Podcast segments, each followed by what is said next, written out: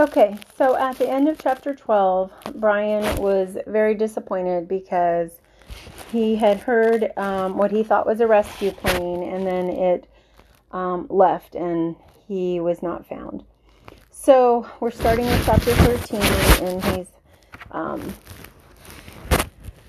he's still out in the wilderness. Brian stood at the end of the long part of the L of the lake and watched the water smelled the water, listened to the water, was the water. A fish moved, and his eyes jerked sideways to see the ripples, but he did not move any other part of his body and did not raise the bow or reach into his belt pouch for a fish arrow. It was not the right kind of fish, not a food fish. The food fish stayed close in, in the shallows, and did not roll that way, but made quicker movements, food movements. The large fish rolled and stayed deep and could not be taken. But it didn't matter. This day, this morning, he was not looking for fish. Fish was the light meat, and he was sick of them. He was looking for one of the foolish birds. He called them fool birds. And there was a flock that lived near the end of the long part of the lake. But something he did not understand had stopped him, and he stood, breathing gently through his mouth to keep silent letting his eyes and ears go out and do the work for him. It had happened before this way. Something had come into him from outside to warn him, and he had stopped. Once it had been the bear again. He had been taking the last of the raspberries, and something came inside and stopped him. And when he looked where his ears said to look, there was a female bear with cubs. Had he taken two more steps, he would have come between the mother and her cubs, and that was a bad place to be. As it was, the mother had stood and faced him and made a sound, a low sound in her throat, to threaten and to warn him. He paid attention to that feeling now, and he stood and waited patiently, knowing he was right and that something would come. Turn, smell, listen, feel, and then a sound, a small sound, and he looked up and away from the lake and saw the wolf. It was halfway up the hill from the lake, standing with its head and shoulders sticking out into a small opening, looking down on him with wide yellow eyes. He had never seen a wolf, and the size threw him. Not as big as a bear, but somehow seeming that large. The wolf claimed all that was below him as his own, and took Brian as his own. Brian looked back and for a moment felt afraid because the wolf was so, so right. He knew Brian, knew him and owned him, and chose not to do anything to him. But the fear moved then, moved away, and Brian knew the wolf for what it was another part of the woods, another part of all of it. Brian relaxed the tension on the spear in his hand, settled the bow in his other hand from where it had started to come up. He knew the wolf now, as the wolf knew him, and he nodded to it, nodded and smiled. The wolf watched him for another time, another part of his life. Then it turned and walked effortlessly up the hill, and as it came out of the brush, it was followed by three other wolves, all equally large and gray and beautiful, all looking down on him as they trotted past and away, and Brian nodded to each of them. He was not the same now. The Brian that stood and watched the wolves move away and nodded to them was completely changed. Time had come, time that he had measured but didn't care about. Time had come into his life and moved out and left him different. It measured time 47 days. In measured time, 47 days had passed since the crash. 42 days, he thought, since he had died and been born as the new Brian. When the plane had come and gone, it had put him down, gutted him, and dropped him, and left him with nothing. The rest of that first day, he had gone down and down until dark. He had let the fire go out, had forgotten to eat even an egg, had let his brain take him down to where he was done, where he wanted to be done and done, to where he wanted to die. He had settled into the gray funk deeper and still deeper until finally in the dark he had gone up on the ridge and taken the hatchet and tried to end it by cutting himself. Madness, a hissing madness that took his brain. There had been nothing for him then, and he had tried to become nothing. But the cutting had been hard to do, impossible to do, and he had at last fallen to his side, wishing for death, wishing for an end, and slept, only didn't sleep. With his eyes closed and his mind open, he lay on the rock through the night, lay and hated and wished for it to end, and thought the word cloud down, cloud down through that awful night. Over and over the word, wanting all his clouds to come down. But in the morning he was still there. Still there on his side, and the sun came up, and when he opened his eyes, he saw the cuts on his arm, the dry blood turning black he saw the blood and hated the blood, hated what he had done to himself when he was the old Brian and was weak. And two things came into his mind two true things. He was not the same. The plane passing changed him. The disappointment cut him down and made him new. He was not the same and would never be again like he had been. That was one of the true things, the new things. And the other one was that he would not die. He would not let death in again. He was new. Of course, he had made a lot of mistakes. He smiled now, walking up the lake shore after the wolves were gone, thinking of the early mistakes, the mistakes that came before he realized that he had to find new ways to be what he had become. He had made a new fire, which he now kept going using partially rotten wood, because the punky wood would be would smolder for many hours and still come back with fire. But that had been the extent of doing things right for a while. His first bow was a disaster that almost blinded him. He had sat a whole night and shaped the limbs carefully until the bow looked beautiful. Then he had spent two days making arrows. The shafts were willow, straight, and with the bark peeled, he fire hardened the points and split a couple of them to make forked points, as he had done with his spear. He had no feathers, so he just left them bare figuring for fish they only had to travel a few inches. He had no string, and that threw him until he looked down at his tennis shoes. They had long laces, too long, and he found that one lace cut in half would take care of both shoes, and that the other lace he could use for a bowstring. All seemed to be going well until he tried a test shot. He put an arrow to the string, pulled it back to his cheek, pointed it at the dirt hummock, and at that precise instant the bow wood exploded in his hands, sending splinters and chips of wood into his face. Two pieces actually stuck into his forehead, just above his eyes, and that had and that had and had they been only slightly lower, they would have blinded him. Too stiff. Mistakes. In his mental journal, he listed them to tell his father, listed all the mistakes. He had made a new bow with slender limbs and a more fluid, gentle pull, but could not hit the fish though he sat in the water and was, in the end, surrounded by a virtual cloud of small fish. It was infuriating. He would pull the bow back, set the arrow just above the water, and when the fish was no more than an inch away, release the arrow, only to miss. It seemed to him that the arrow had gone right through the fish again and again, but the fish didn't get hurt.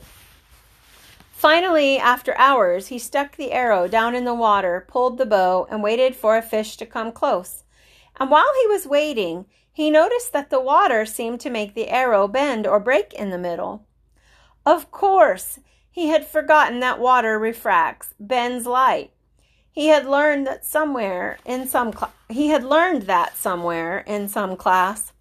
Maybe it was biology, he couldn't remember but it would bend light, and that meant the fish were not where they appeared to be.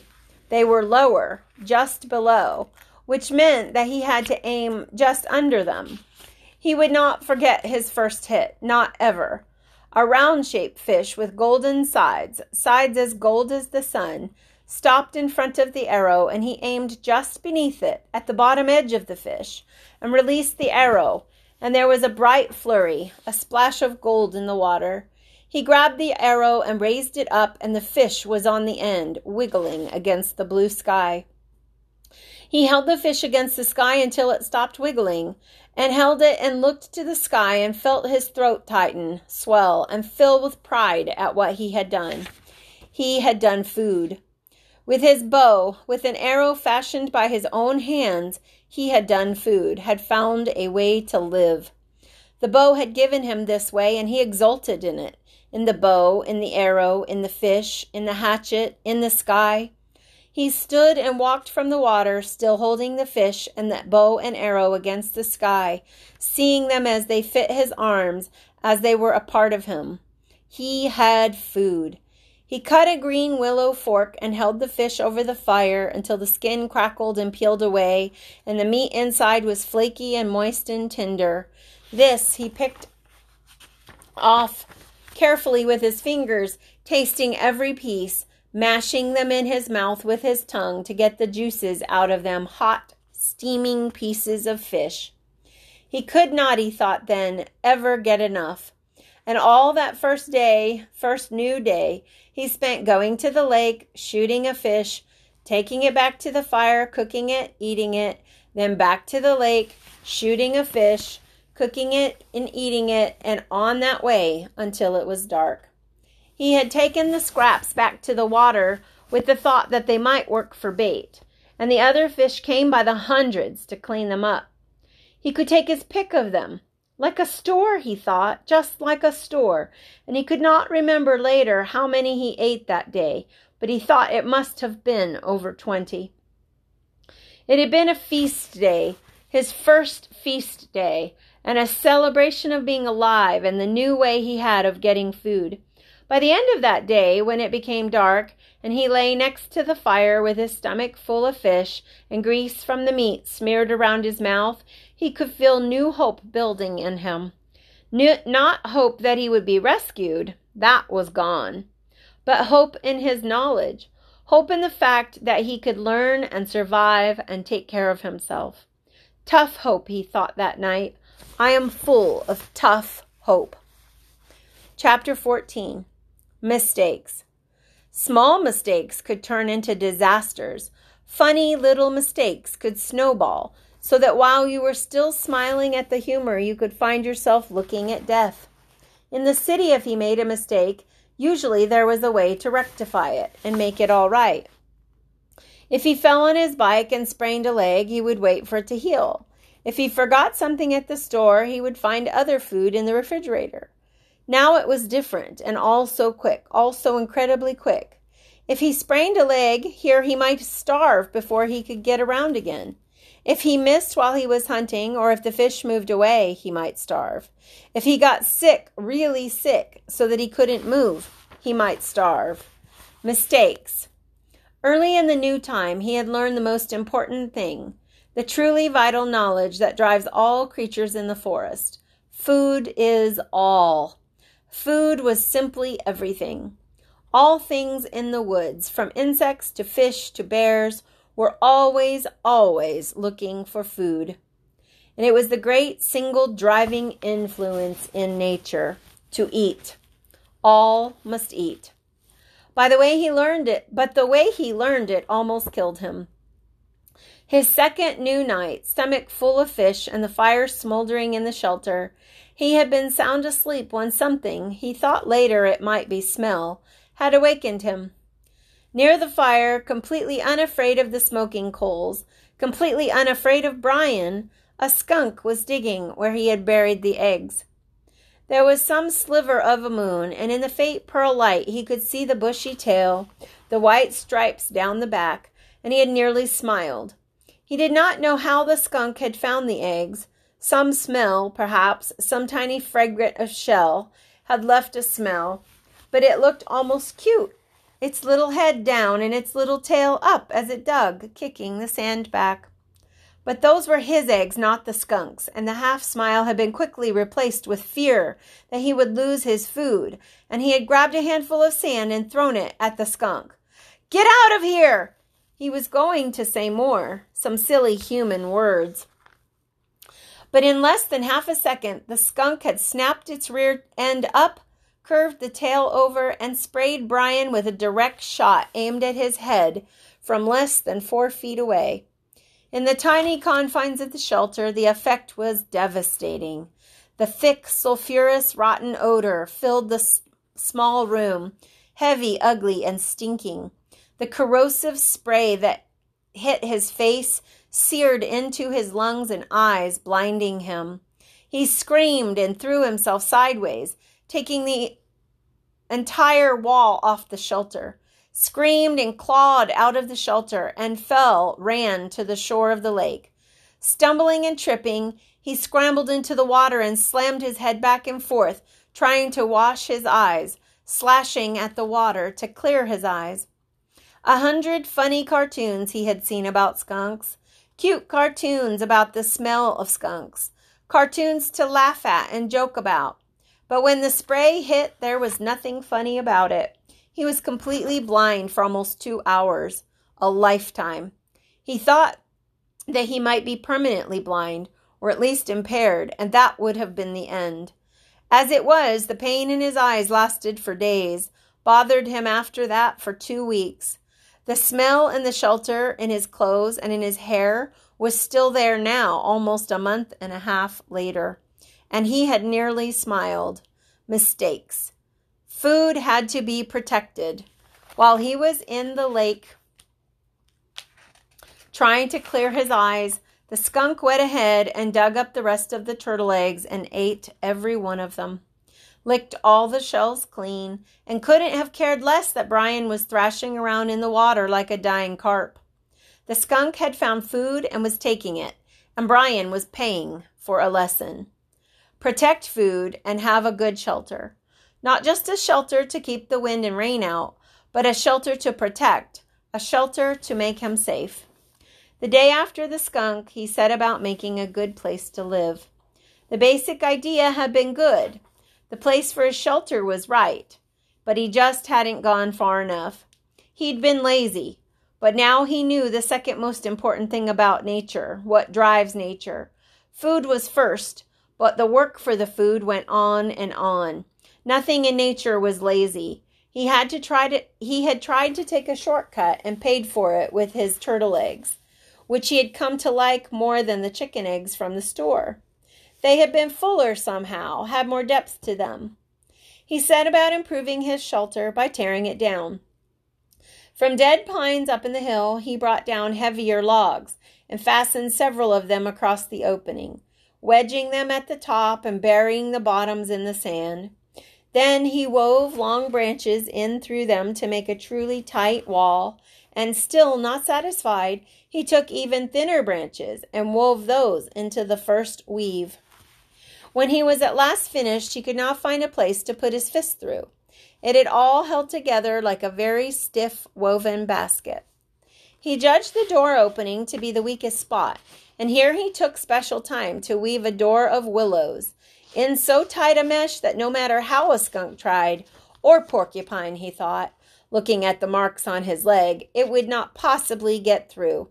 He had no hinges, but by arranging some cut off limbs on the top in the right way, he had a method to hook the door in place.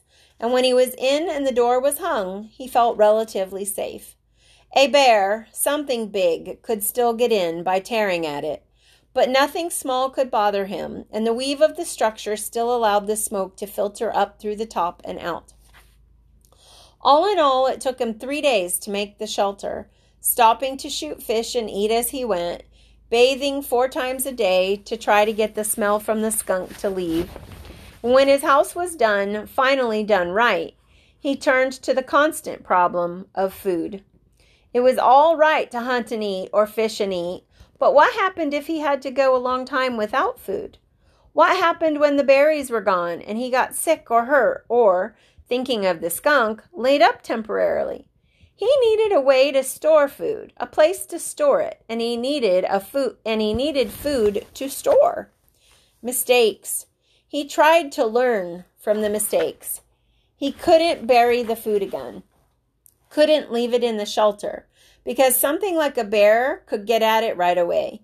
It had to be high, somehow high and safe. Above the door to the shelter, up the rock face, about 10 feet, was a small ledge that could make a natural storage place, unreachable to animals, except that it was unreachable to him as well. A ladder, of course, he needed a ladder, but he had no way to fashion one, nothing to hold the strap the steps on, and that stopped him until he found a dead pine with many small branches still sticking out. Using his hatchet, he chopped the branches off so they stuck out four or five inches all along the log. Then he cut the log off at about 10 feet long and dragged it down to his shelter. It was a little heavy, but dry, and he could manage it. And when he propped it up, he found that he could climb to the ledge with ease, though the tree did roll from side to side a bit as he climbed. His food shelf, as he thought of it, had been covered with bird manure, and he carefully scraped it clean with sticks. He had never seen birds there, but that was probably because the smoke from his fire went up right across the opening, and they didn't like smoke. Still, he had learned, and he took time to weave a snug door for the small opening with green willows, cutting it so it jammed in tightly. And when he finished, he stood back and looked at the rock face, his shelter below, the food shelf above, and allowed a small bit of pride to come. Not bad, he had thought. Not bad for somebody who used to have trouble greasing the bearings on his bicycle. Not bad at all. Mistakes.